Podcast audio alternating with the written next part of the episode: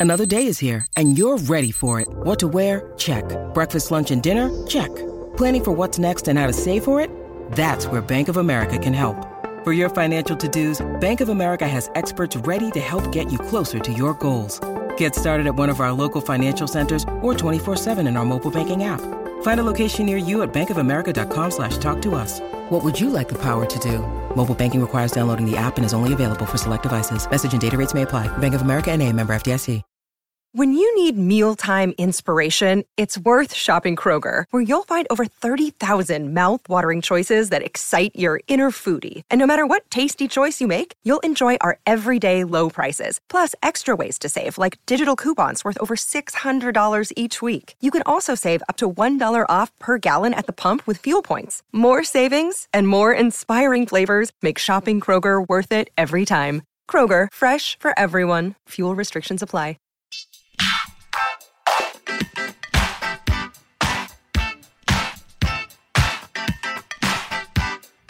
Hi, everyone, and thank you for tuning in to episode 140 of Awards Chatter, the Hollywood Reporters Awards podcast, presented by New York's iconic Empire Hotel.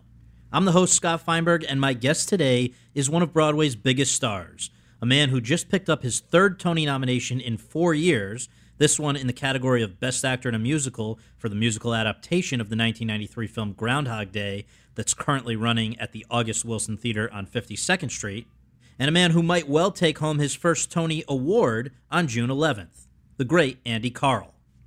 Karl, whose previous Tony nominations came for 2014's Rocky in the category of Best Actor in a Musical and 2015's On the 20th Century in the category of Best Featured Actor in a Musical, has had a remarkable journey to this point. But it's a journey that has never been more remarkable than it is at this very moment when the dashing 43 year old, who I've previously described as Broadway's version of Cary Grant, only buffer and with a great singing voice, is giving eight remarkable performances a week in Groundhog Day, despite tearing his ACL on the stage on April 14th, just 72 hours before opening night.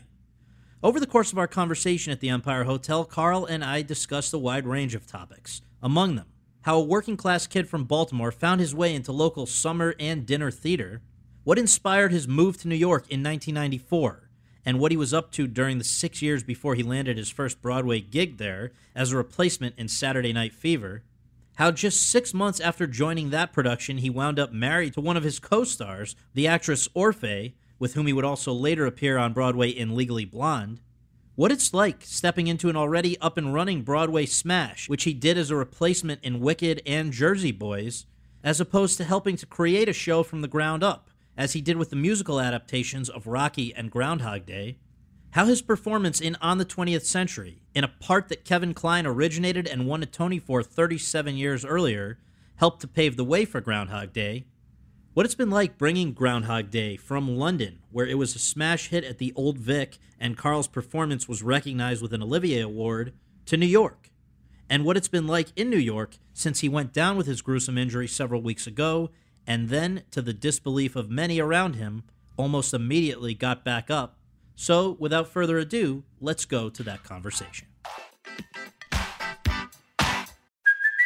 Hey, it's Kaley Cuoco for Priceline. Ready to go to your happy place for a happy price? Well, why didn't you say so? Just download the Priceline app right now and save up to 60% on hotels. So, whether it's Cousin Kevin's Kazoo concert in Kansas City, go Kevin, or Becky's Bachelorette Bash in Bermuda, you never have to miss a trip ever again. So, download the Priceline app today. Your savings are waiting. Go to your happy place for a happy price. Go to your happy price, Priceline. Step into the world of power, loyalty, and luck. I'm gonna make him an offer he can't refuse. With family, cannolis, and spins mean everything. Now, you wanna get mixed up in the family business. Introducing The Godfather at ChumbaCasino.com. Test your luck in the shadowy world of The Godfather slot. Someday, I will call upon you to do a service for me. Play The Godfather now at ChumbaCasino.com. Welcome to the family. No purchase necessary. VGW Group. Void where prohibited by law. 18 plus. Terms and conditions apply. Andy, thank you so much for doing this. Really appreciate it. Thank you for having me. We always begin by asking just a, a basic one. Where were you born and raised, and what did your folks do for a living? Back way back in the day. Yeah, back in the day, I'm from Baltimore, Maryland, mm-hmm. where I was born and raised in the suburbs. And well, I was born more in the the city mm-hmm. area. Then we moved to the suburbs. But my mother is a teacher, so mm-hmm. she's she's taught everything from middle school, being a librarian to elementary music and she also plays organ for her Yeah. church so music was all around in in when i was growing up so that's kind of how the attraction to music and she had like the west side story and jesus christ superstar albums and that kind of stuff and my father is an appliance refinisher housing contractor type of type of uh, all all handyman sort Right. of thing so So you grew up around her musical influence. I guess sounds like she's playing. She's got other introducing you to some some Broadway.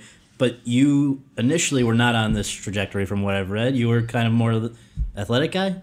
Uh, yeah, I, that my brother was. My older brother was the superior athlete. He was the football guy, and so I sort of was pushed in thinking that I would be following his footsteps.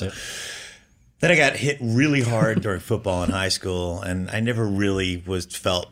You know, this was my thing. Right. because my brother, he was his size is also he had a much more size than I had. I was just sort of like, you know, I had size, but I was skinny. Right. So when I got hit that hard, all of a sudden it came clear to me I needed to be an artist. Okay. So I, I was actually like at the same time becoming involved with painting and, and drawing. Uh, the arts were kind of like something I was very attracted to.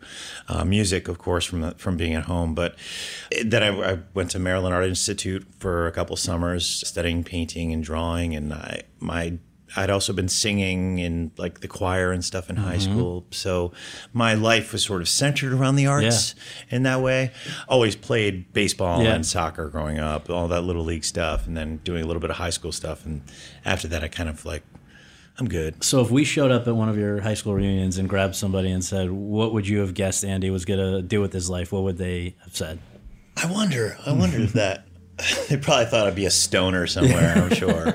I, uh, you know, I just I was a dreamer and I was a singer. I think people thought like you know you had something to do with singing and maybe teaching, and that's what I, I was actually in, went to Towson State University to sort of pursue teaching. Then I realized that was another thing I didn't want to do. Not to say that teaching isn't No, a, no. a very very nice uh, career, but it's something where I I had the I had the pull to perform. Well, let's go back first to Towson High School. Where is this? Where you acted for the first time? Yeah, yeah. Uh, Towson High School in the summer musicals is public high school, so you know we had these. I think they had two shows a year or something like that, and then the summer they would do a musical. And th- there was a Little Abner, and uh, what, what else was there? Uh, Oklahoma. So there was this this kid, this other kid, and and he would get all the lead roles. Evan Farmer, still remember his name. Son of a bitch. he would always get the lead roles and I would always be the villain. Right, right. Which I think is fantastic actually. I was like, how could I be in that role? And that's that's actually really interesting because I broke my foot in when I was Judd in Oklahoma. Really? Skateboarding. So I broke my foot. You have some experience. so I had a cast yeah. for the entire uh, run of the Oh, show. Oh, you kept going? Yeah, yeah, Yeah. So that's it's that's where that whole Yes. uh, uh, keep keep the show running Yes. attitude came from. But yeah, I was General Bull Moose and Lil Abner to hit to Evans Lil Abner. so yeah, there was something there about like finding out that I could do characters and, Right. and having a great time with that. And then, but this was not going to be a career path until you got into a little bit of trouble. Is that correct? I mean, yeah, before uh, getting into all the musicals and like my mother knew I could sing and Yeah. everything, but you know, my brother and I, we we were you know two boys in the family, right, right. and so we would just do you know what boys do and Uh-huh. you know get into trouble every now and again. But the one stupid thing is the one thing I got caught doing and uh, suspended for from school for a couple days was smoking in the boys' room, which is the total cliche. and it was the first time. And it was like a friend of mine was in the bathroom when I was going to the bath. I was actually going to the bathroom, like you know, in- Yes. in- as people do. Yes.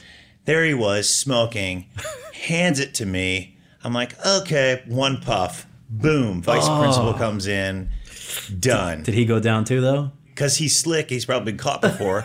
he ditched it and like he was like claiming I didn't do it and and I was just like sort of flabbergasted because I didn't know how to talk my way out of things Right, then. right, right. And I got pulled down and and my mother came in. It was she, so my mother was like, okay, we need to keep you busy with Yeah. things.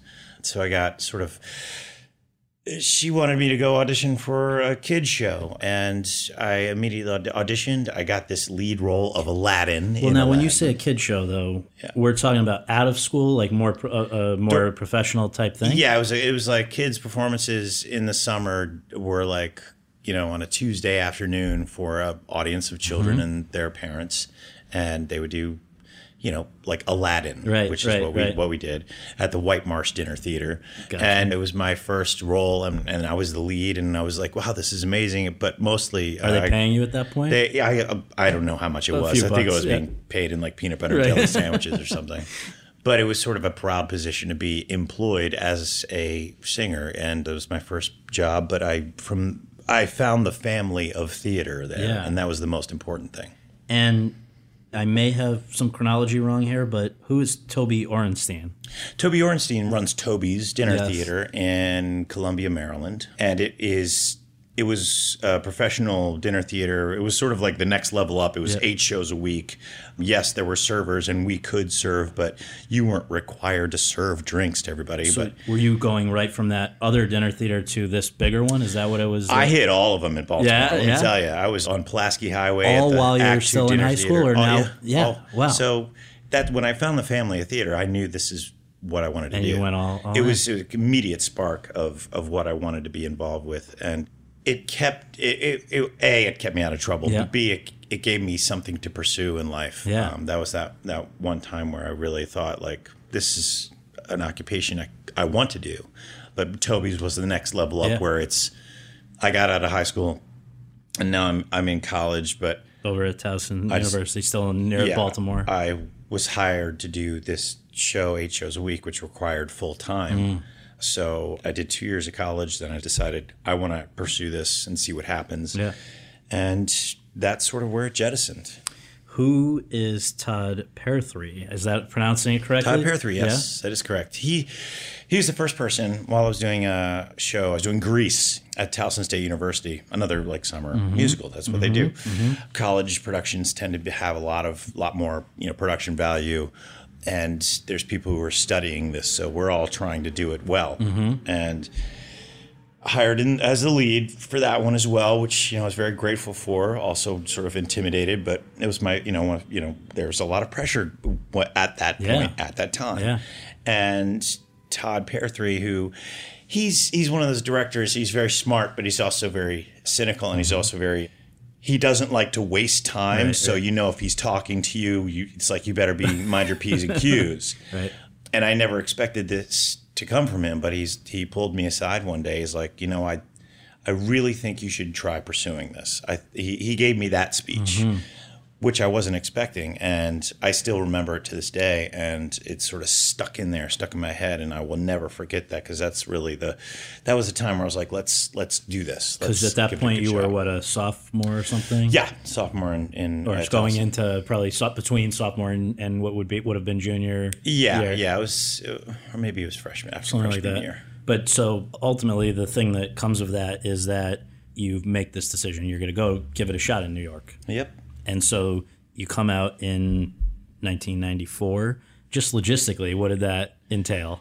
Luckily, I had met a, a friend who was in sort of in the same circuit as I was. She had moved up here before me, and she was renting a very small apartment. You know, this is the New York excursion dream that you have. I had about three grand in my wallet, and just sort of like the dream to come up here and, and try it and mm-hmm. look at Backstage Magazine and look at all the auditions and just start going. Yeah. And I knew from the, just to the fact that, like, I, yes, I studied music, but I'd never really studied acting in musical theater. I, I sort of just came upon it through experience and through working at all those dinner theaters. So I had a little bit of Yeah. experience that Yeah. way, but I knew I had a lot to learn. Yeah. So any job that I would get, it was like I would just soak in everything, and I would talk to the lead actors who were equity actors hired from New York, and Because at that point you're out here, and from 1994, I guess, until 2000, I think your Broadway debut was was in 2000. What happened in the interim? You you have to get an agent. You have to. Were you? What, Oh, what kind of work were you doing in those those years? you know, you start off doing of course, the, one of the first jobs I got was a dinner theater called the Carousel Dinner Theater out, Out in? Akron, Ohio. Oh, Akron, really? Ohio. Oh, so you left town? Yeah, there was there was a lot of leaving town to go do these, back, these yeah, very yeah. quick gigs that Yeah. were like maybe two months at a time because they had these they they do cir- circuits of shows at these places and most of them you know big musicals. So there would be in the ensemble, just you know and. You know, having I'd get a few lines and thinking I was this was great. You know, it was, it was great. It was great to have a few lines to say. You know, be a part of the process so you know shows there shows in like in pennsylvania oh man i forget the names of these theaters that and back then you would acquire points or something to get your equity card so you would work at several weeks So you even get those from the dinner theater? yeah, well, yeah, because they were they were equity houses. They would Yeah, hire yeah. equity, so it would be about like you know the, they'd hire all these non-equity actors Yeah. to come in and and we I don't know how we did it, but we would check off the points and here's my employment, and I'd go to equity, and here's my what, 180 weeks or what I don't remember how 18 weeks it could have been under for s- certain employment. For somebody who's not in in this business or familiar with it, what is the value of attaining equity status? What is the value of attaining equity status? well, I mean, equity is a is a union that co- covers your medical expenses Okay, so uh, mostly, right. and uh, but it's also this sort of form of community that now you are sort of a professional equity actor. There are things required of you, but there's also thing it, you know you have to cer- work a certain amount of weeks to stay in equity. Yeah. So it actually pushes you and drives you to find better and better projects and to make yourself better and better in, in the interim. So from there, that was just a sort of a status that became a thing that I, I wanted to pursue. Mm-hmm. I, there's, I'm sure there's plenty of people in non-equity shows out there that Yeah. are, you know, living their dream as well. yeah. I've done plenty of Yeah, them, so yeah. I, I, I felt just as good doing those shows as I do now. I think uh, equity just has standards, Yeah. especially like you don't have to wash your own costumes, that kind of thing. Maybe you do, Right. but uh, it become there's certain requirements upon everybody to become Right. better, and that's sort of how it just kept going. A quick dinner theater aside, do you get dinner when you work at dinner theater? Or You can, you can, yeah. but I mean, you pay for it. There's leftovers. oh, there's yeah. Oh, we, we still have a lot of chicken leftovers, so that's what you're eating that night. Come on, man. Cut, I was cutting my teeth. right, right. So now, how do you get an agent? What's the what was the thing that made that possible? I was on the tour of Cats, Yes. which is now across the street from where I work That's now. right. Which Rum is- Tum Rum Tum Tugger? Tugger. Yeah. Yeah. There was a girl who was playing Grizabella in the show. She had an agent. They came out to see her, and she introduced me to them, and that's what it was. It was just like, "Hi, how are you?" And I would really like to, you know, pursue, you know, having an agent. They they immediately signed me, and it was, it was great. Came back to New York and had a lot of money saved from Cats, and Yeah. from then on, they and I like worked on getting the next project. And that would have been Saturday Night Fever. Was that the big Uh, thing that came from having the, an agent? The cool thing came from Saturday Night, which was Ah, Sondheim. Saturday Night Yeah. off Broadway. And that was basically my first in town big show was Mm-hmm. working with Sondheim. Were you actually working with Sondheim? Sondheim was there. Wow. well, I was I was the swing. I was one of the swings. So I didn't. uh, The other guys were working Yeah, yeah, directly but with he- him, but I was there. And Yeah. I was and, like, this is the coolest thing Yeah. ever. I'm working with you know Stephen Sondheim and, Yeah. and on one of my first off Broadway shows, and there was clearly all a ton of respect on all sides and. Kathleen Marshall was directing as well, and there were some great actors that were that were in that piece. And actually, Matthew Warchus, his wife, was in that. so that's how I knew her before That's uh, so funny. he knew her. So that was well received off Broadway, and then how do you first hear about this opportunity? They're looking for a replacement for Joey, Tony Manero's buddy, in Saturday Night Fever on Broadway, where you had never worked prior to that. It's, it's true. I had also when I came back to New York and was and was doing Saturday night before I started doing the show. I had tried to see as many Broadway shows as I could. So, but that was in like the Footloose era. Mm-hmm. Yeah, yeah.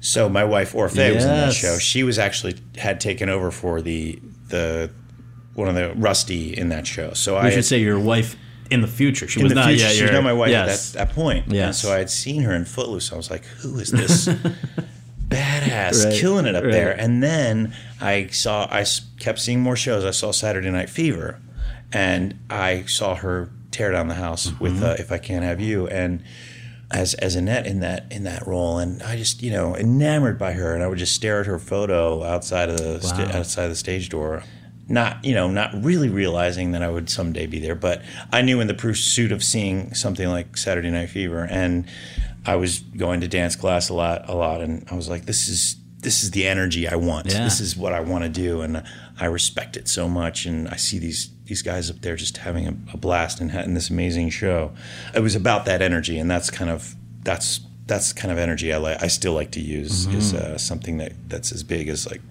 a Saturday Night Fever Yeah. where, and it was it was just great and so I somehow got an audition. It was me and Joey McIntyre from New Kids on the Block were uh, auditioning for the uh, replacement, and I was like, "How's Joe, Joey Max here?" This is, so seeing all the you know coming across all these things, you you realize that celebrities and and and people who are in equity and and people who seemed sort of this unattainable status, I was just you know running into Yeah. as I was you know pursuing my career Yeah. and you realize that you become on the same level essentially or you're getting to that Mm-hmm. Yeah. level and it just you know kept building confidence And so, you remember how you found out you got in the part?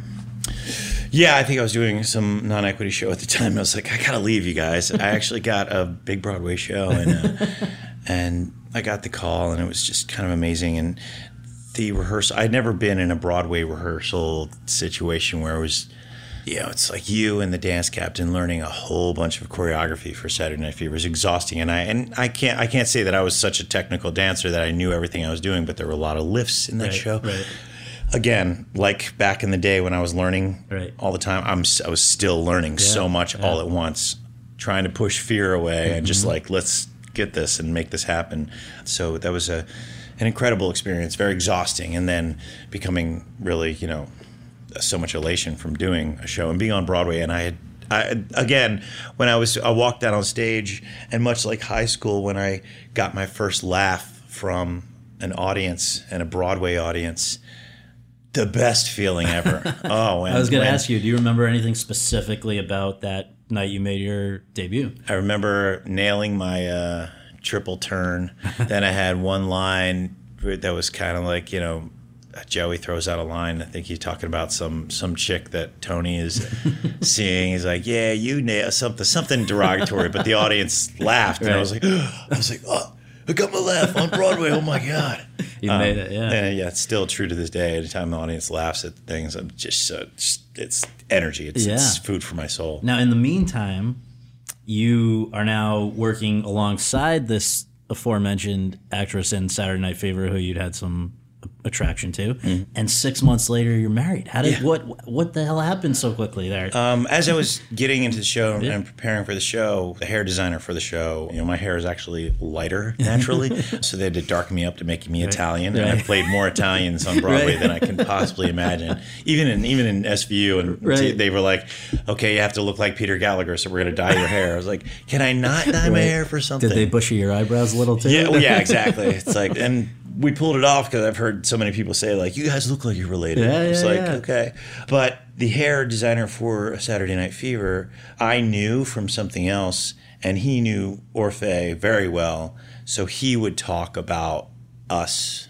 through him, like, and then I would say something that we'll tell her I say hello. Mm-hmm. Did you tell know? her? So you knew this was an intermediary. So in some some forms, like Yes. you guys, you guys are gonna like each other, Right. and you know we, we first got there, and you know I was still like cutting my teeth and trying Mm-hmm. to fit in and stuff like that. But Orfeh was just being so sweet to me and really kind, and really we were just laughing and really hit it off right away, and started dating like a month later, and then it was like boom, let's do it. Let's let's jump in. I mean, much like this whole career, this Yeah. whole whole you know wanting to pursue something, Right. you have to jump in and see what happens. And so you know. 20 years later doing this stuff and 16 years later married being married for 16 years you know things have been consistent and wonderful Yeah. Well, one thing though that I imagine might have been a little challenging then, and, and must always, I, I would imagine, be a, a tough thing when you're both performers, is that so you guys get married like a couple weeks after Saturday Night Fever closes, right? Mm-hmm. And a week later, you got to go on a national tour, right? yeah yeah And she was not. She was not. No, she was. She's like, I don't want to go on tour. Yeah. I had actually been on tour with Cats and with a non-equity version of Tommy, so I actually liked touring. I liked seeing the country, that kind of things. But also, they were to be connected with Saturday Night Fever, which was my first Broadway show. I thought, like, well, heck, here's the job. They're offering me to go on tour, and they're going to be paying me. It's like, got to go where the work Yeah, yeah. is.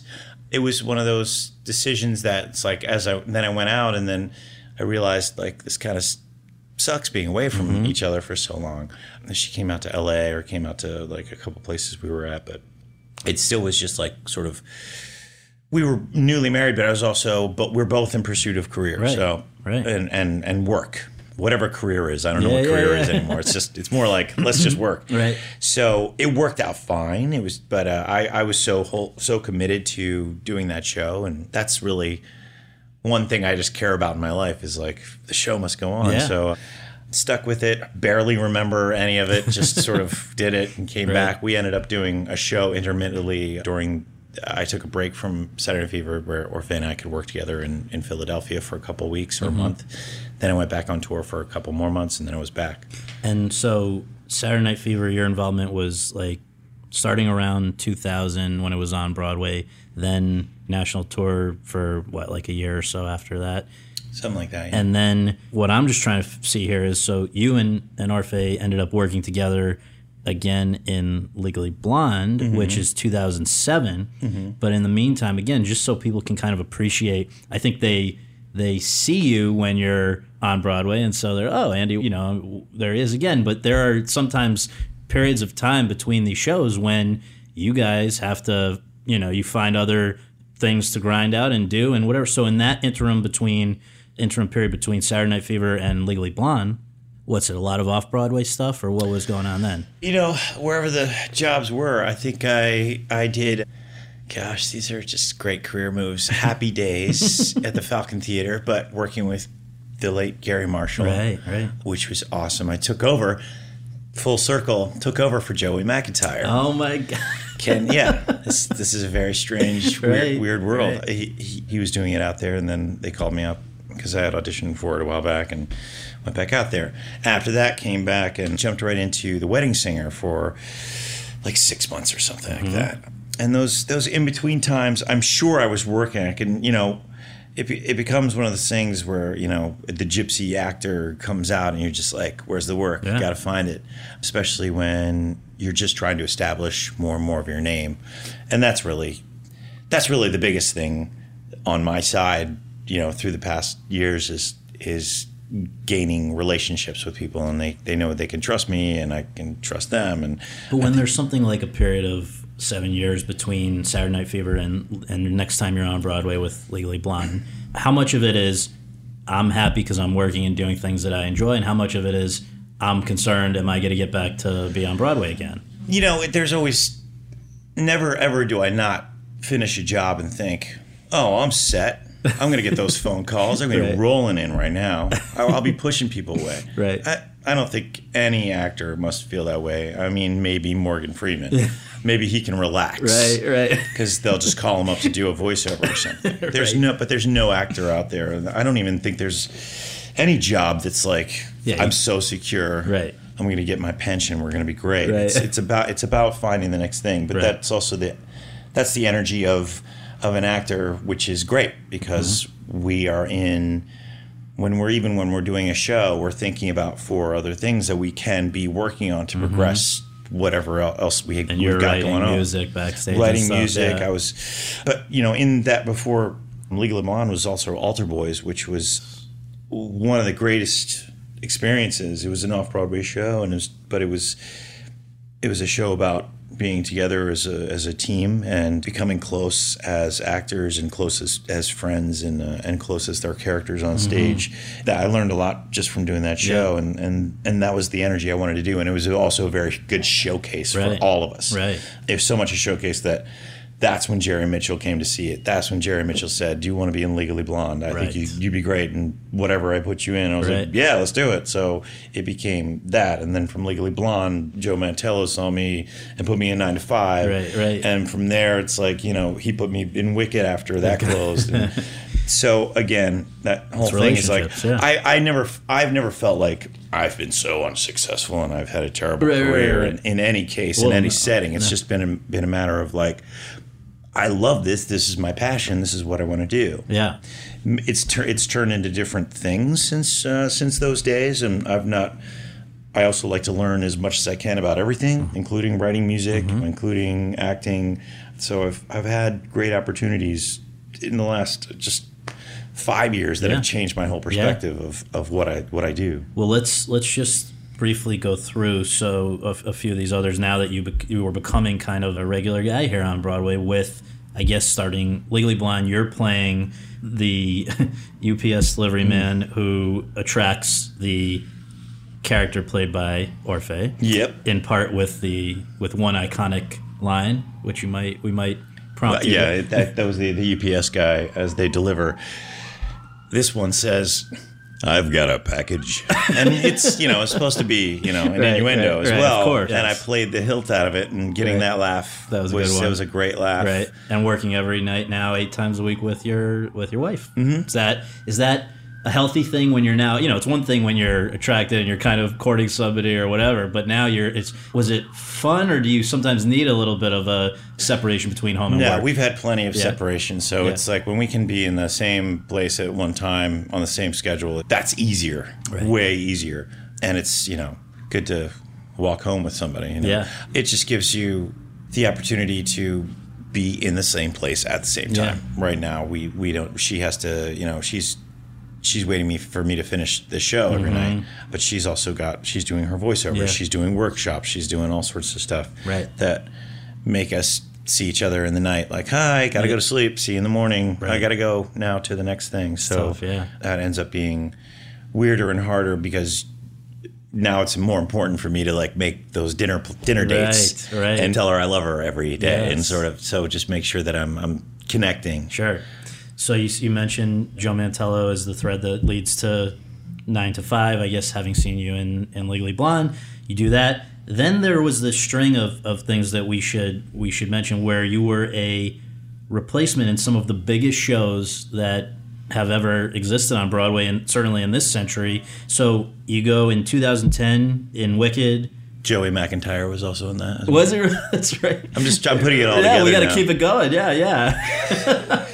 and then 2011, you're Tommy DeVito, the the, the black sheep in Jersey Boys, Mm-hmm. which goes basically through 2013, with the exception of a few months when you went and did the Mystery of Edwin Drood, Mm-hmm. which that one, I guess, in a way, really seems like a turning point, right? Because you got a lot of individual recognition for that and want to talk about that but first of all i think we got to just go back to what is it like when you're when you're stepping into what is already a monster hit like a wicked or a jersey boys is that intimidating No, those are very two different, totally different experiences. Going into Wicked, I already felt going into it that it was like this global thing. It was something that needed to be a certain way, in a certain type of show, in a certain. There was parameters of of things I could do, and and by this time I was like I was used to like let's make up something that'll hit home on a on a different level. It's my own mm-hmm. thing, so it's not that they squelched it as opposed to like we have to keep it the context Right. of the show because it, Constrain it, yeah. now and forever of Wicked, Right. And it is a beautiful show. Yeah. It's, I, I actually like was able to sit in the orchestra at times because I had time off stage. Mm-hmm. I was able to watch a lot of the scenes from off stage and just watch the magic of that show and also watch the heart of that show. And I think it's it's I mean, there's some friends that I have that like, oh, you know, it's all fluff and stuff. It's like, no, this actually is is a very deep story, and um, it's it hits home to a lot of people. So, I sort of experienced that as well as I could, and wore and wore the tight white pants as best I could, and sang the song as best I could.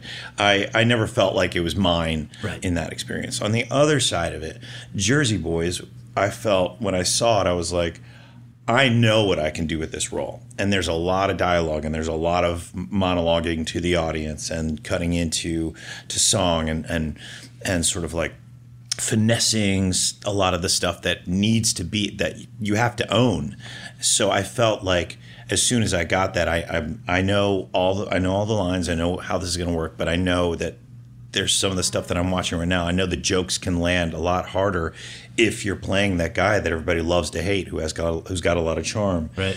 So it was in that sense, I was able to fr- be free with the with the character. Obviously, staying within the parameters of how the show works. That is another global thing. But if you don't have those four guys have a dynamic on stage, you're not going to feel what you feel every night watching that show. And and I know from just just experiencing it. And I that's when I had such a great time with those guys as well. I knew I knew we needed to connect on a on a friendship level and on stage. Yeah. And there was a lot of ping pong going out there, so it was great. So in in those two shows, I learned a great deal, and I'm constantly learning every Yeah, yeah. show that I do. I don't want to do something where it's like you know old hat. Yeah. And so replacing was actually a great experience for me, and I was you know used to that back in the days when I did Cats. Right, so uh, right. I understood it, and Starlight Express Right, back in the day. right. So I thank Andrew Lloyd Webber for the employment. employment. Now, what was it though about Edwin Drood that convinced you to step away from Jersey Boys for? I don't know if you knew when you stepped away that it was for a finite period of time and you would come back, or but what was it that that even brought that about in the first place? I didn't know I'd come back, but Scott Ellis called me directly to look at me for this role, and I was like, "How would I don't I don't get it? Like, here's here's the thing that directors have that I don't understand, and maybe if I were put in that position to hire people, I would get is how they see it." I just still Groundhog Day, I, I was not like, "How do you see this?" How do you see, and and it works out great. So being cast in Edward Drood, it was sort of a prestige for it was part of Roundabout. It was it was part of a, an organization that does great theater and also hires top notch people. Yeah, yeah. It's where I met Chita Rivera, who became a dear friend, and and, and Will Chase and, and and all those guys who were in that show. Just And young talent too, right? It's you and Jessie Mueller. You Yeah, done and okay. Jessie Mueller, we just we we hit it off, and Right. we would have ridiculous amount of fun on stage, and she just took off in her in, in her career, Mm-hmm. and and and spoke, you know, still two people that I, I consider myself humble in the presence of Mm-hmm. what is talent and this whole amazing thing with Broadway, but. Jessie Mueller just as humble and, and being being able to you know have the trajectory and be humble, which is is a great thing to have. Mm-hmm. It's something that you know, working with somebody like Chita Rivera, you you go, wow, here's this legend. She's still rocking it out uh, and and giving 110 percent, and still just as as accessible as a person Mm-hmm. as can be. And so, you know, she she taught me a lot. She's still teaching me a lot, especially like from my injury recently. Mm-hmm. Yes, yeah. It's like here's someone who wrote She me letters and texted me and still and, Her leg had been shattered Yeah. when she came back, right? Yeah, car accident or so it's so she had respect for that Yes. for what I was doing. I was like, you have respect for me because I have nothing but respect for you. And just a few months ago, we had done um, the uh, Carnegie Hall concert that she that was Right. Chita's Con- Carnegie Hall concert, and she asked me to be part of that. So, you know, it's it's uh, all in respect. Sure. You know, coming from you know the dinner theater days to now, it's it's a really Oh, great leap thing. in those experiences. quick jump back for one second Mm-hmm. to Jersey Boys. That almost, just even the opportunity to audition to do that, almost did not happen, right? Oh, I'm sure. Well, in the sense, like literally, it Li- seemed like it was kind of a curse there. I I sort of like that was one of those points where I was like, I don't I don't have any work. My agents, hey, do you guys know of anything going on? They asked, they said like, yeah, well, actually, they're auditioning for Jersey was great. So I go there. the The first time I go to audition, audition I think there was the what, what was it? What was that? It was one of the hurricanes. Something. It wasn't. It wasn't Sandy, but it was. It was a hurricane. So it couldn't go that day. The next time it happened. Uh, next time I was able to go back. One of the biggest earthquakes that's hit New York Right, happened. So right. that day didn't happen. It was it was really strange how things worked out that way. Almost, you know, the gods telling me not to go Right, do don't it or something. but I stand in defiance of all the gods. Now. Sure. The last four years, which happened to coincide with when I've been covering this stuff and have really been paying attention, this is why I'm, I'm particularly curious about these next questions that are coming up because I've sort of seen the, the fruits of what we're about to talk about. So, Rocky was was on Broadway in 2014. It actually though took a number of years, like longer than usual, and longer than many instances, to come to fruition. You first heard about it uh, and again, this is a musical version of Rocky you first heard about in 2011. How did it cross your radar, and and, and how did you go after it? My agent Richard Schmenner from Paradigm, mm-hmm. who's actually he just retired. He knows everything that's going on. So he mm-hmm. said he says they're auditioning for Rocky the musical, and and like many of I'm sure your your listeners are, probably thought, what a bad idea. I, I certainly was like, really? Is it is it going to be like a sarcastic, you know, pun about this show? Should, I- should I come in with a side of beef and and hit it? So he, he told me it's very serious. Stallone is involved. Ahrens and Flaherty are involved, and how these were, you know, names of people that were are are huge, bigger than big. So okay, they're taking it seriously. Then I went back and watched the film and realized how intimate the film is, and really took a good look at it, and really looked at these characters for what they are, and uh, you know, think then sort of standing in awe of like how Stallone came up with this and pursued it and how he got the movie done and also the humility of, of that character that totally intrigued me they sent me the music and the sides which were just beautiful like intimate stories and then the music is was epic in in, in many ways so I went in and immediately uh, when I when I was getting prepared to audition I was like uh, this feels right. Something about this feels like it connects with me. You know, I could I could drop into my low baritone. I could stay there. This is you know all those all those musicals that used to be great in in the old days. The baritone songs were powerful. Baritone ideas were. That's sort of where Yeah. I learned everything. Yeah. Everything became tenor after Right, that, you know, with right, wickeds and all that kind of stuff. So I was able to sort of sit in that and feel comfortable in it, and also f- sort of see a mountain in front of me with Stallone at the top of Mm-hmm. it. And I said, Is this the time when I just I climb the Mm-hmm. freaking mountain and ask that trainer over there, I need I need you. I need to look, you know, as Right. big as I can and ask myself, like, what can I do? How, am I ready for this? I'm when I want to tear down everything and climb mountains and, And this is just to get the part. Forget Yeah, I about wanna- you. Yeah. I want to show everybody what I what I got. Yeah. that's that's also you know a, a humble, beautiful character with Mm-hmm. a lot of heart. So I audition, and I think. Oh, I sent in a video audition from Atlanta when I was doing some movie, and it didn't come out very big. But they they saw something with the little two and two inch screen that they were looking at, right. and then called me back, and it was like I think we all realized it in the room, it, Including was gonna- Stallone was in the room at that point. Stallone right? was not in the room. Not yet. He came to the reading The first reading. Okay. at Juilliard, and I realized, you know, after about I don't know two weeks of rehearsal while we're doing the reading, and we're, you know, and I'm like, "Yo, how you doing?" and and Stallone walks in, and I'm like, "Oh my god, I'm gonna do this, my voice in this character, right. five feet away from where he's uh. sitting," and I was just something about it. I was like, "This is gonna be."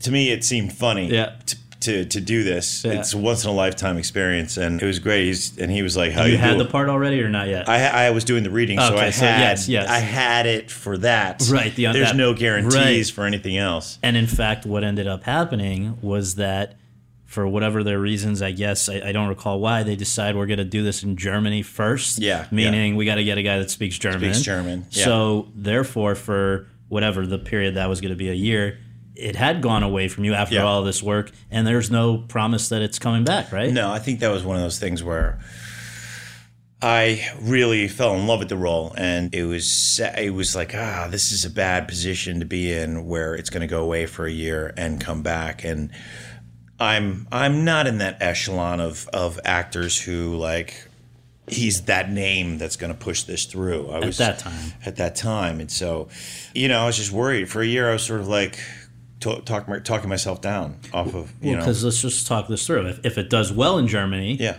then maybe they can come get a, a big, big name here. Well, also the uh, actor in Germany Could is, was an American actor who'd been over there for a long time. so he spoke English. so he spoke, and he could very well have come back. and if it didn't do well, who's going to want to do it on Broadway? yeah, I mean, I their their their challenge, their mission was to bring it back Mm-hmm. always. So, but I was told it was going to be a year till that happens, and so that's you know it was, it was a waiting game for that. And and when the the call came through, and I, I actually went back to the callbacks for it to come back a year later, and So you had to win it all over again. Yeah, I was like, I'm not losing this. So, and I had trained, I had gone into training before that just to like get a little size on, and, Mm-hmm. and I was like, this is my, this is mine.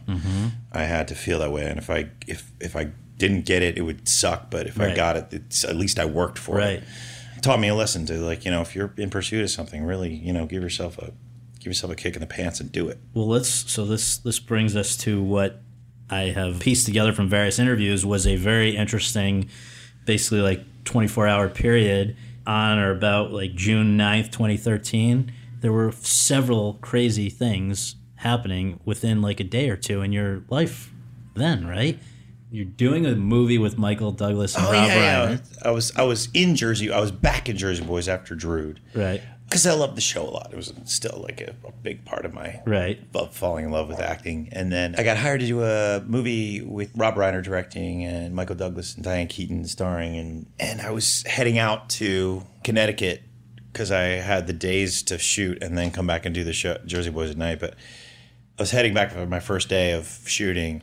And that's when I got the call from my agent that I had just booked Rocky. So I was sort of living this actor's dream movie, we're also working at night. And I just got hired for the one of the biggest shows I'm, I've ever been up for. And that night or the next night or something like right in that same period was the you're in the opening number of the Tonys. Oh yeah.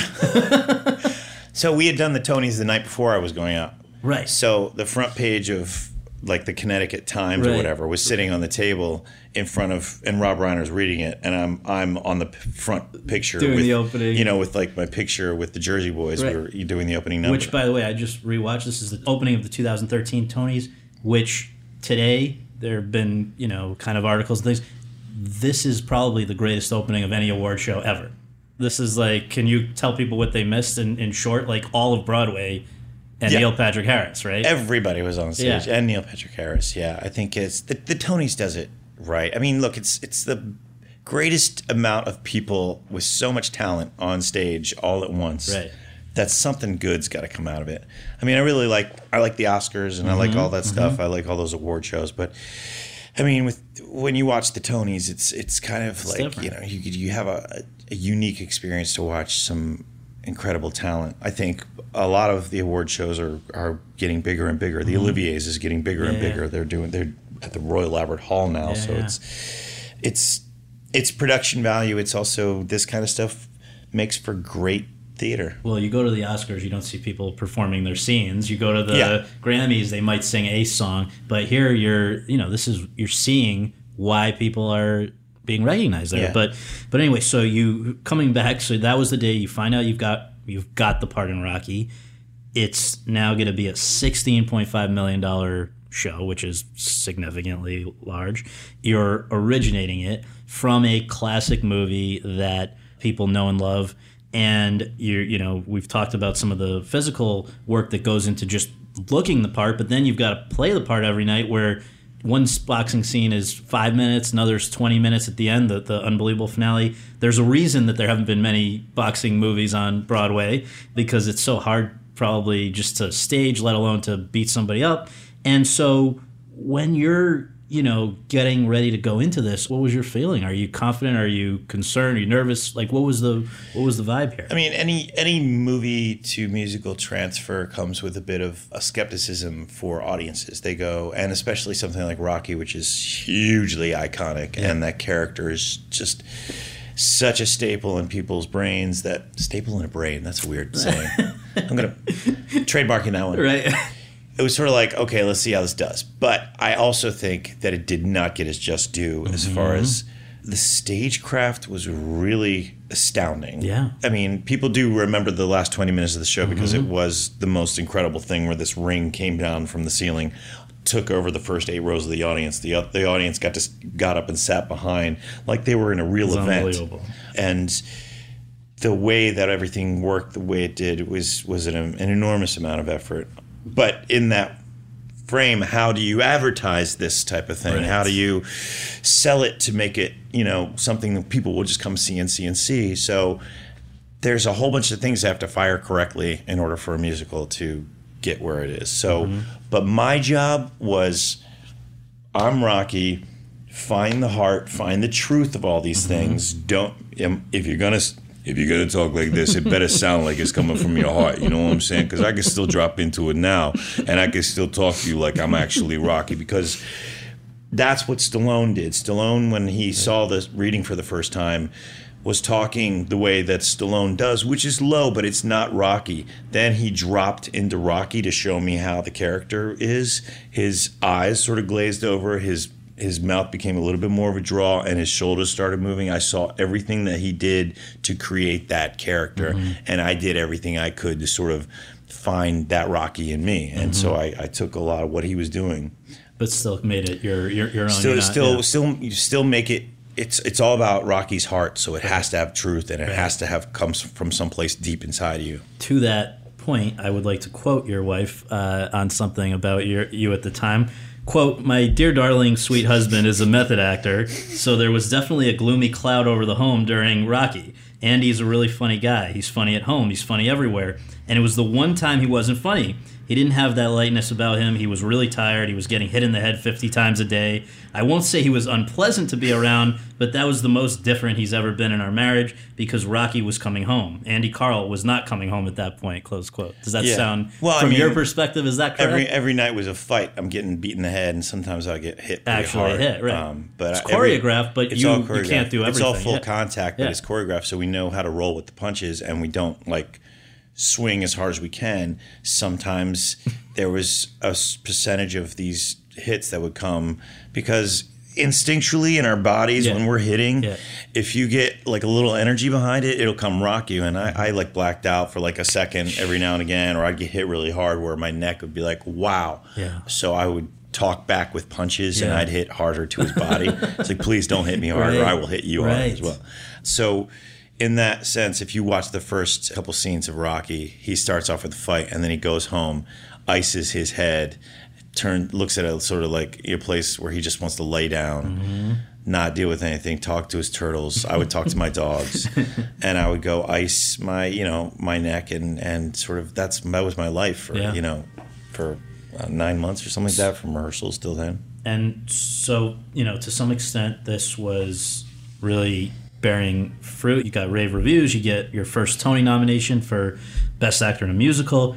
But what I think you were referring to a, a few moments ago about the challenges of of selling a, a musical any in any situation, but let, but now one that is based on Rocky and it's playing at a place as large as the Winter Garden, the show was struggling to make money, right? And I remember people speculating at the time that this was maybe because women don't want to see a show about boxing and men are reluctant to see a musical. So that doesn't leave you with a lot of other people. It killed me though, I- so I can't even imagine for you because anyone who did see it was just blown away by the whole the Yeah. whole spectacle of it and the whole thing. So I just wonder, you know, it, it sounds like it was a very tough thing when you've put years of your life into bringing this thing to fruition and then just 9 months into it you're you're having and when you guys are couldn't be doing anything it's not like somebody wasn't pulling their weight you're just hearing that it's not it's not performing Yeah, I mean, look, that's the hardest. One of the harder parts of doing anything in this entertainment business is the amount of time that you spend doing it to prepare it to be something great, and then you just once you once it's out there, you kind of have to let it see how how audiences are going to like it, how it's going to play, how it's going to sell. That's part of the territory. I did everything I could to to mm-hmm. make that happen, mm-hmm. and so the people who did see it had an incredible experience. They were mm-hmm. screaming Rocky at the end. They're cheering for me. I'm bloodied. I'm I'm sweating. You know, it's it's it's one of those experiences like I felt good about Yeah. what I did. Yeah. So I don't I don't look back at it in any sort of regret of like how do we not sell? That's totally my fault. Right. Or it was just a, again, like I said, it takes so many things to fire correctly for a show to become a hit. But I, I still I still look back at it as like I I found something a fire in me that maybe I had like from doing this for so long, maybe I, I needed to find that fire and climb that mountain and realize that this is the kind of stuff it takes to become next, to take yourself to the next level. And it did not knock you down because a, a year later, you're back in on the 20th century with Kristin Chenoweth in a show that probably got the best reviews of Yeah. of anything you've ever done, right? yeah. yeah. So after Rocky, what happens? Oh yeah, was- I think it was like it didn't even feel like a year. It was like six months, something. Anyway, probably after Rocky, anything felt like just, Well, was- just a little bit of rest. Yeah. was great. But yeah, on the 20th century, another uh, Scott Ellis directed show. So he, I had, I had sort of a rapport with him, and it was route with Roundabout as well. Mm-hmm. And it was this again. It was another show that I was like, I'm not familiar with the show. Kevin Kline played it, so you know, again, it's like I feel like people call me now to step into big shoes. Yeah, Rocky, Jesus, yeah. Kevin Bill Kline, now Murray. Bill Murray. It's something where maybe I have that sort of trust from people that they know that I'm going to bring stuff to Yeah. it, but I'm not going to like you know ruin it. Right. That's kind of basically. That's what I tell myself every day. Just, just Yeah. don't ruin it. so yeah, with on the 20th century, a great chance to show off the comedy skills, which obviously, so uh, you know, as my wife had said that you know I was I was Rocky then, and now I was probably a little happier doing on the 20th century. Just uh, just to let people know, this was like a buffoonish Errol Flynn, like early days Errol Flynn, sort of climbing movie star who's Yeah. gonna an egotistical, like to the point of being hilarious. Yeah, it was it was it was pure ego. It was pure purely about his uh, shell and about Right. you know making the next move to have the biggest star be Yes. be the woman that he's with. He was he was riding her coattails, much like I did with Kristin Chenoweth in actual. And how's how's it working with her? It was great. It was uh, many people. I just I, when I was doing Rocky, I was like, okay, this is hopefully my my wicked moment where you get noticed, and Right. then people start like seeing that you can. You know, carry a show on your shoulders in that sense, uh, and you know, in some ways it did, some ways it didn't. At least they called me for 20th Century to be paired up with her. When I looked at the size of me at six two and, and her at four foot something, um, I, I knew immediately this is going to be hilarious. Right, and you were literally like bench pressing Yeah, I was, I was show. doing yeah. dumbbell lifts with her, and it was all sort of like you know physical craziness that she Right. and I both connect on, on a very big level. She's Right. a big goofball, Yeah. and it's great. And uh, she, I mean, she's extremely talented, but also just like doesn't take herself seriously Right. in in the way where it's like I'm such a star, don't touch me. She takes her career very seriously, but but she's really a funny, funny girl. And so for you, that's second year in a row you're a Tony nominee, best featured actor in a musical in this case. And I imagine that that is, you know, all of this is somewhat what what led the way to the Groundhog Day. Yeah, Matthew Warchus saw me in 20th Century. He knew I could be a buffoon, but he also knew I had a dark side with some Rocky, and uh, Right. he, they needed a comedian. They needed somebody who could handle the singing. The singing is kind of all over the place with Groundhog Day, from swing to like a rock ballad. I, I Yeah. have to sing. Also, ha- be in that position of the responsibility of, of being in that lead position, which is uh, you know it's it's a huge responsibility. I would say this show is just as physical. Yeah. Groundhog Day is just as physical as Rocky was. And on the 20th century, you're doing a lot of Yeah, phys- yeah. physical Luckily, stuff I had well. some offstage time. Right, right, but, right. But here again with Groundhog Day, I'm off stage for maybe like three minutes Yeah, of the entire insane. show. So it's a privilege, but it's another like get in there and work hard. And you were familiar with the movie, I imagine. Absolutely. Yeah.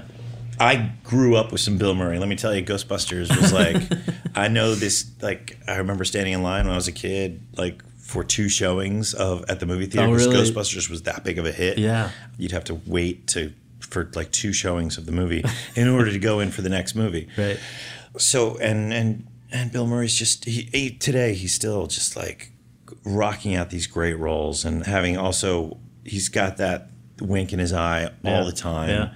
You never know if he's going to be a good guy or when you find the goodness within him, within him, it always comes with like a, a weight of someone who needs to get there. He's you know he's your ultimate Scrooge type the, of actor. The challenge that comes with the part of, of Phil Connors, this this weatherman who ends up reliving Groundhog Day over and over, eh, is that it seems to me like we have to reach the conclusion early on that Phil is a huge asshole, Yeah. right?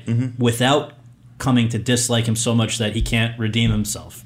And when when it's Bill Murray, we know we have a history with Bill Murray before we see that. So maybe you're even less, you know, you, you kind of assume Bill's gonna come around and redeem himself just because we know it's Bill. Mm-hmm. For you, who some of these people that are coming to see the show may not have seen before, did you feel that that was a, a big hurdle? How do you walk that line between making this guy so unlikable early on and yet not go over that line? It's one of my favorite things to do is play the the guy that everybody loves to hate. Um, I found that in Jersey Boys. Again, like we're, we're talking about all these shows Yeah. that I've done and pretty much putting them all in a big jar, shaking it up, drinking that before a show and realizing that it's everything that I've done ever Right. in my life. Also coming with a with the actors bitterness about oh I didn't get that or it's like I've been working so hard and I don't get this blah blah blah blah blah all this stuff you can easily fall into the trap of thinking as an actor like how how awful this career is so uh, that was my way of finding the the bitterness of Phil Right. Connors was just taking all the things that I avoid thinking of as an actor to stay positive, Mm-hmm. just grabbing onto the bad and just you know making it apparent that I'm not happy to be there. Um, Right. And the town that uh, appears on stage really is the happiest musical theater right, town. That it's almost it's almost so saccharine sweet because you're you're le- hearing all these people sing this hilarious Punxsutawney song that Tim Minchin. That Tim Minchin is so great at writing a style of music that fits the type the type of people, and they're all smiles and they're all happy to be there. It's very easy for me to just play the, the uh, exact opposite. of that. Right. I've even heard like people talking to me, it's like, telling me. I've had friends come to see a show. I was like, I didn't know. I didn't. There was no way you were going to be redeemed watching that first act. There was. I was like, how is anybody going to like this Right, guy? right. And I was like, awesome. I did my job. Yes, Exactly. That's uh, that's where I, I I find a lot of. I I love that type of com- Right. compliment. So you guys initially did this at the Old Vic in London. You got Yes. rave reviews. Eventually, you you won the Best Actor in a Musical Olivier, and then you come here. And one question I had is just doing any show. I would think is somewhat inherently repetitive. You've got to do this eight times a week, usually, whatever. But then to also have to do the exact same things a million times within that show. Mm-hmm. Do you go a little bit crazy with this one? I I go really smart about it. Yeah. I I've had to be really smart about all the choices and about staying awake and aware, Mm-hmm. never going on uh, any sort of like you're just taking my brain out of it and just playing whatever's happening because I, I can't. So every night you're getting me fully aware. And anytime that I might drift off a little or, or I, I always find myself immediately having to be grabbed back into the show because I have to remember that this is the first day Right. when I say this line. The second day I come around and I change that up Right. a little. The third day is a little bit different, but they're all they're all relatively the same movements, same actions. So what's easier about my part is that I'm linear. I can see what's happening all the time and I can change it up in order to to go to the next day. The other actors have to repeat a lot of stuff exactly like they did the, the next day and the next day. So that's I feel like their job is actually a little harder than mine in in that sense. But repeating it over and over again, the journey of Phil Connors is so beautiful to me in so many ways, personally and professionally. It, I have nothing but joy every time I do it. Some days it's harder than others. As matinees, I wake up and it's it's like there's a big journey ahead of me. But by the end of the show, I just uh, and the audiences are just been so great in London as well as here. Unexpectedly amazing audiences. I knew how good it is. I just wanted people to see how Yeah. good it is. So telling that story to people every night is that gets me through. with our with our last couple minutes here, I just want to ask you. You guys have had, and you in particular have had this unbelievable last few weeks, which I want to bring us up to the present. First of all, let's start with the you know an obstacle that you all faced. Talk about the first preview here in New York of the show.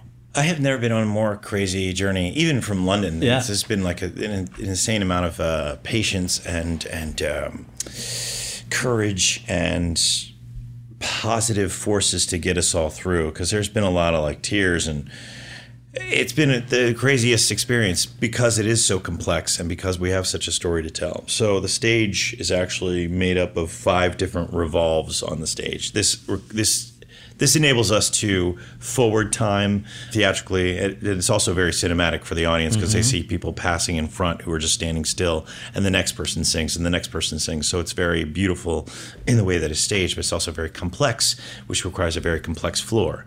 It doesn't look that way from the audience because the show needs to be very needs to look pretty analog as far as as far as what type of stagecraft we're using. So combining all of that plus incredible choreography plus the floor moving underneath you while people are in tap shoes or i'm doing like leapfrogs or i'm jumping up on something or you know and required to remember all these crazy lines and how we repeat them over and over, over again it's very complex most complex show i've ever had to do so the first night of uh, previews the floor was having trouble because just in electrical issues, especially with Con Edison. I mean, of all the things that were just like sort of failing us, Where like the electricity of the city is failing us. It was- so the floor got stuck and jammed, and actually a piece of stuff underneath there broke, which they found out later. Hmm. Total fluke thing that never has happened. at the first freaking first preview. preview, in front Yeah. of in front of an audience Right. who were very like happy to be there. Yeah. So first 15 minutes I'm in, show's rocking, people are loving it.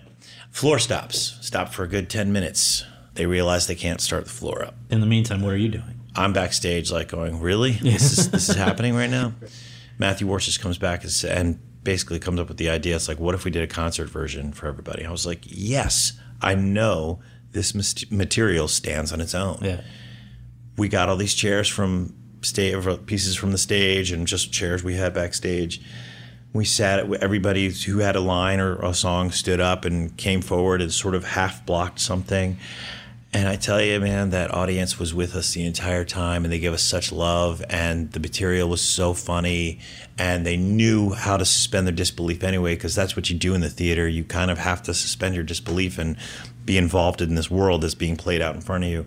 I think it was one of the more unique, more special performances of theater I've ever been able awesome. to be involved. So that's that's toward, that's the very beginning of previews. Now, 72 hours before opening night, this would have been Friday, April 14th. You're in the second act of the preview, and what happens? It's a number called Philanthropy where I'm saving everybody's life. I'm, I'm or life or just saving their day. Mm-hmm. I'm running back and forth from stage left to stage right. It's a constant number where I'm moving and running and running and and catching falling cats from the from the ceiling and and you know fixing a holster for a gun here, then running off and changing a tire. It's something Phil has discovered that he can do. He knows everything that's happening, so he does all this stuff. So I'm at top speed running from stage right to left, leapfrogging over somebody to catch a woman falling out of a ladder. This is my Superman moment. So this is towards the end of that number, and I land, I land wrong on one on my left leg, and it my uh, knee uh, just slams into my other knee, full ACL tear, which I didn't know at the time. I just knew that I went down hard. I luckily had put my hand, my forearm in front of me because uh, there was a ladder that, that I catch her from came straight for my head and I put my forearm up. I didn't realize I had done that. I think it was instinct because I had a huge bruise for a couple of days. I didn't realize where that was from. And you're in excruciating pain from the knee. I was more in shock and awe of I knew everything at that it's hard to even think about today because I don't like thinking about this, mm-hmm. but I'm here's I just want to go dark for this moment mm-hmm. because the the after effect is something interesting. I had never sort of felt any loss like that in my life. I had three days before we were opening, and I had had such. I had just won the Olivier. I had just gotten all these. I mean, people. There were. I heard about good reviews. I heard people were just like slamming us with such good love for this show, and my producers were happy, and everybody was happy. And just before the show ends, I go down so hard, and I, I realized I had lost everything, all gone. I don't like talking. I hate talking about it because I really, I haven't really, I haven't really t- been able to deal with it fully yet. It's still still a tender moment, but uh, that's what I was hurt about most. The pain really didn't affect me, and actually, I've never had a pain pill since we started this, since I got this thing, because I also think ACLs are not really connected to a lot of nerve endings, so mm-hmm. they're just once they're gone, they're gone, and you can't walk. It, it'll hurt to walk. Mm-hmm. I just laid on the floor sobbing in front of the crew, in front of the cast, in front of the production team, uh, because I had lost it all right at the pinnacle with a show that was going to do better than anything I had been involved with before, and every and it was everything personal to me because I, I'm so in love with the show. So I s- spent like 15 minutes, sort of. Well, I'd say that uh, five minutes just sobbing, then five minutes thinking about what the hell are we going to do, and then I realized that Because in the meantime, the curtains come down. curtains come down, the e- uh, EMTs have come, have shown up, and I'm sitting backstage just pon- trying to figure out what the hell to do. And then I realized my next song is called "Seeing You," which is about, which is really Phil Connor's time to access his time with this crowd, with this, with the people behind him, and sing about something, something that is deeper within himself. And at that point, I, I told the EMT guys, just like, here, I'll sign that. Go away. I don't want you guys. I'm going to limp out on stage. I'm going to do this last number for this audience. And I sang the song with a cane in one hand and and uh, you know just limping through the next scene, which is really just I had two more scenes to go, but it at that time it, it's when I look back at the crowd that's on stage and I and I sing about how much I haven't seen, and now I see so many, so many things within everybody, and they were all in support of me, and so it became this huge life lesson thing that was happening all at once in the context of 15 minutes of my life. And it's so many things that are still happening and so many realizations that have come since then that it's every time I do the show from now on, it's a bigger experience. It's always been it's always been big for me, but it, this is a this is a life lesson champion moment you know, also going to the depths of seeing everything go away to the wave of love coming at me, the the appreciation for where I am in my life and the appreciation for all the time we've just discussed on the on your mm-hmm. podcast today of where I've come from mm-hmm. to be here.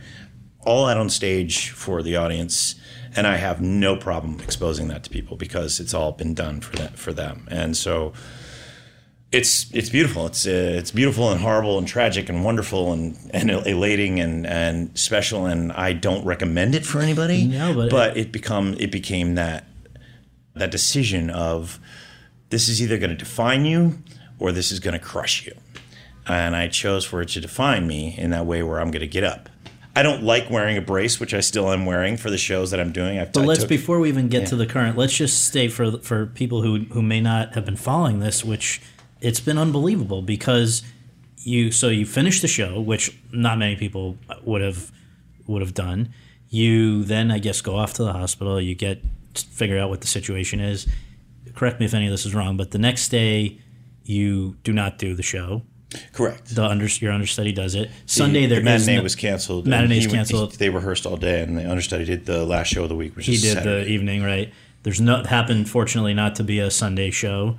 And then Monday night when you guys opened, you were you were back. Yeah. This uh, as, uh, the MRI, MRI with the doctor showed full tear. How do you come back from this?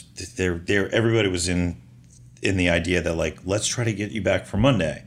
Don't know how we're going to do it, but we're going to get it done. They're saying we want to get you back, or you're saying I'm going to be back. My wife is saying more like I can't, I can't believe she saw she had the vision. She she said while I'm in the hospital, it's like you're doing Monday night, wow. your opening night. Are you going to sit at home or out in the audience and let your opening night pass you by in that selfish way? Like, no, but I can't walk. Mm-hmm. I couldn't walk Friday night, and I was on crutches most of Saturday, but I was in physical therapy the next day, trying to figure out how do we how do we how does this ligament look? Can you straighten your knee? I could barely straighten or bend but mm-hmm. i was like really accessing a lot of uh, like mind control over that and trying to push. So 72 hours later uh, we i showed up on monday which was our opening day. I showed up on monday morning at 9.30 to work out some things that i needed to change a little because there's this show's very physical. Yeah.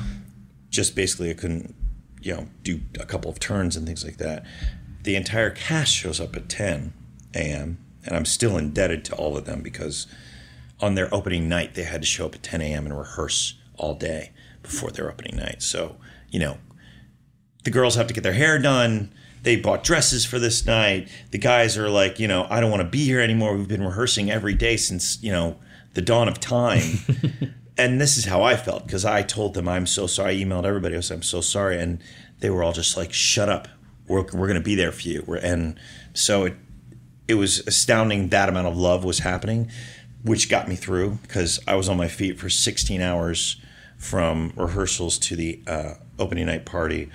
I don't know how we did it, but we did it. And people went nuts. People went nuts because here's the thing: it became a Karate Kid moment, and like I, I didn't, I wasn't, I wasn't playing it out like that. Right. I was like, because somebody told me about it, sh- showed me a GIF of Karate Kid, and I was like, oh my god, that's exactly how I felt when I was watching Karate Kid as a kid.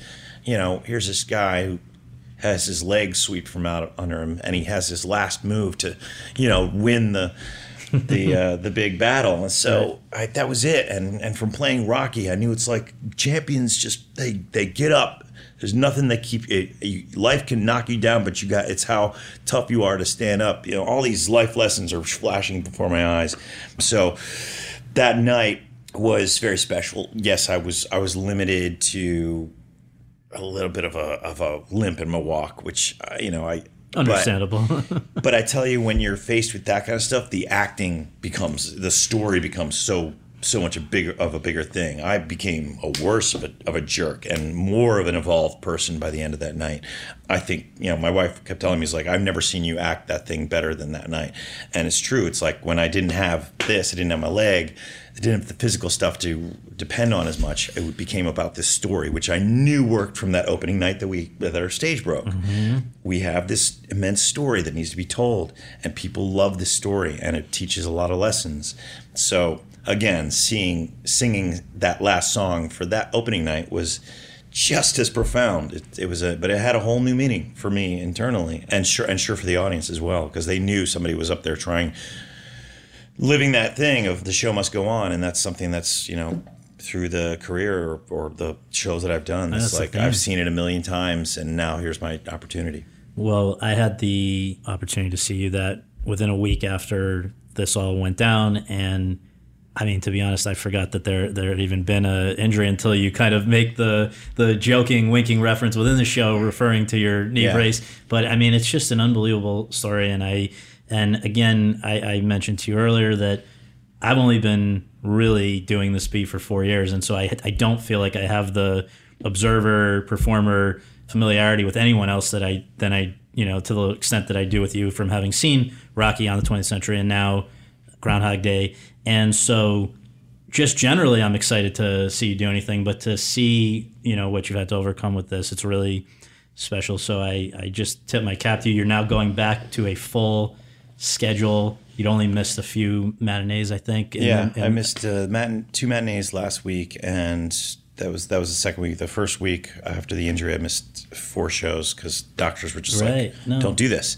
But after I got through this week, then starting the week now, Yeah. I'm starting full schedule, and uh, the doctors are impressed. Yeah, this is the kind of and thing. the uh, professional therapists athletes are and impressed. things are gone for for a I'm year from impressed. this. Oh, it's you should. It's just an amazing thing. So really, It's, uh, it's hard to be cocky though, once because uh, you'll have a little tweak in your leg. You're like, oh, I don't feel. No, but I gotta people, get through. People should know, like you know, it's hard enough to do eight shows a week of anything when you're not on stage the whole time, when you're not severely injured, and when when you're not, you know, dealing with the emotional side of it, which, is, as you've acknowledged, is sometimes probably as a result of this worse than the Hmm. the physical. So anyway, I just tip my cap to you, and I really thank you for Thank doing you. this. And There's and no business like show business. No. Listen to that song. You'll, you'll hear right. it You'll again, it. and you'll you'll get it. But uh, I just want to say, this is. I realize this is how theater people in the theater are. yeah.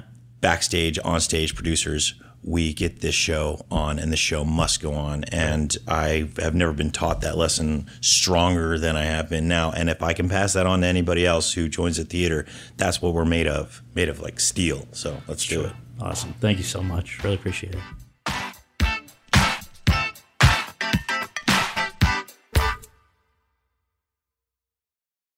Hello, it is Ryan, and I was on a flight the other day playing one of my favorite social spin slot games on chumbacasino.com. I looked over the person sitting next to me, and you know what they were doing?